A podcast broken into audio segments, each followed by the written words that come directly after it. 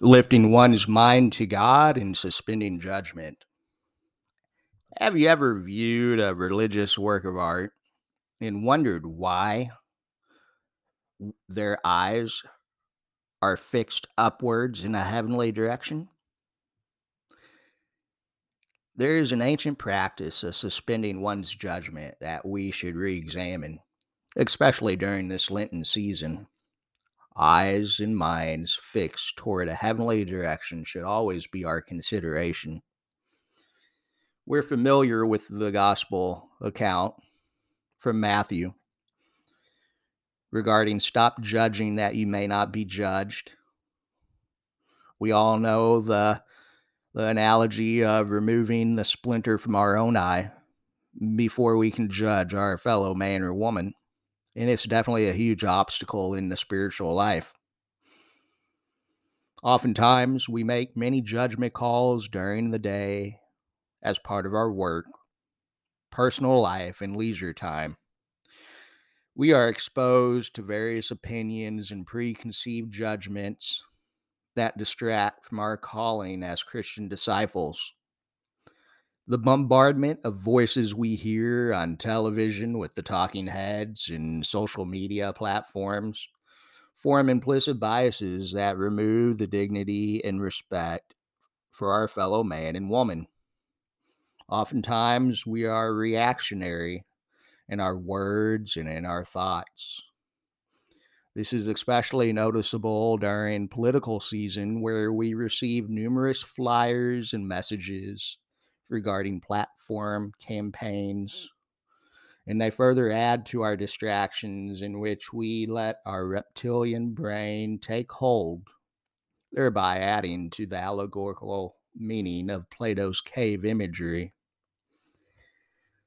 The early church doctor Thomas Aquinas has something to say about our mind and intellect in his Summa Theologiae.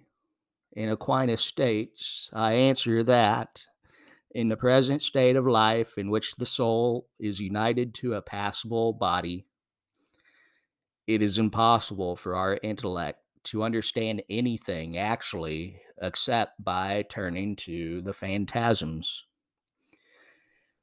St. John Damascene in the second edition of the Catechism of the Catholic Church has a beautiful quotation that reminds us that prayer is the raising of one's mind and heart to God. In order to venture out into the desert mystical experience, especially during this Lenten season, we must cast aside our anxious thoughts worries, and mental distractions.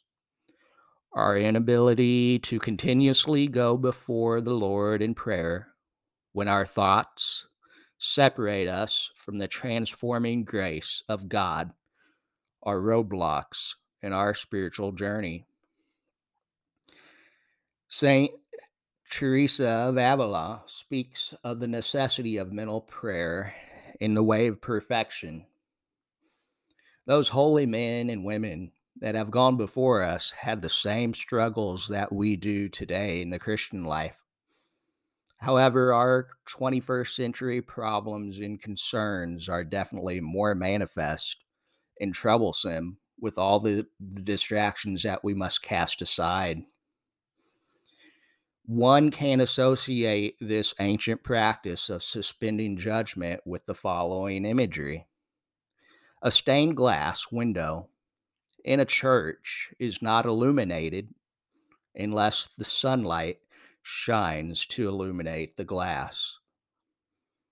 The same can be said when we are driving our cars with a dirty windshield.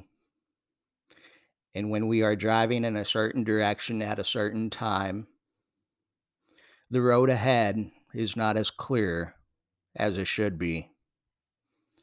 Our minds are similar components in living out our Christian faith. How can the mind and heart turn to God unless we cast those thoughts, those anxieties, those mental roadblocks aside that don't allow the light in the grace to transform our very being. As Jesus reminds us, He is the light of the world that shines in the darkness from the Gospel of John. We must not let the petty distractions of our thoughts cast us into the darkness where the light of Christ Jesus wishes to dwell.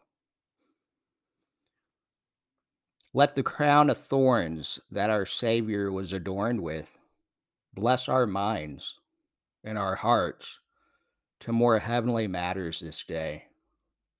Let us set aside this day those cognitive distractions to recenter ourselves in prayer by his saving and merciful presence.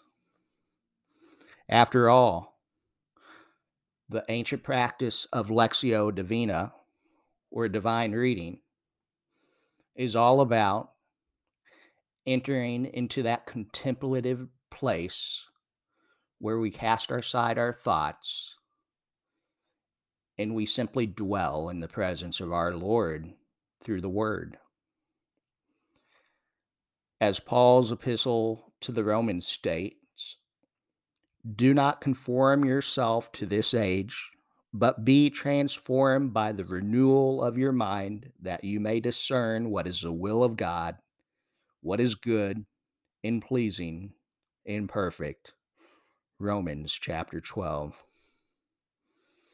May the Lord bless us this day, protect us from all evil, and bring us to everlasting life. Amen.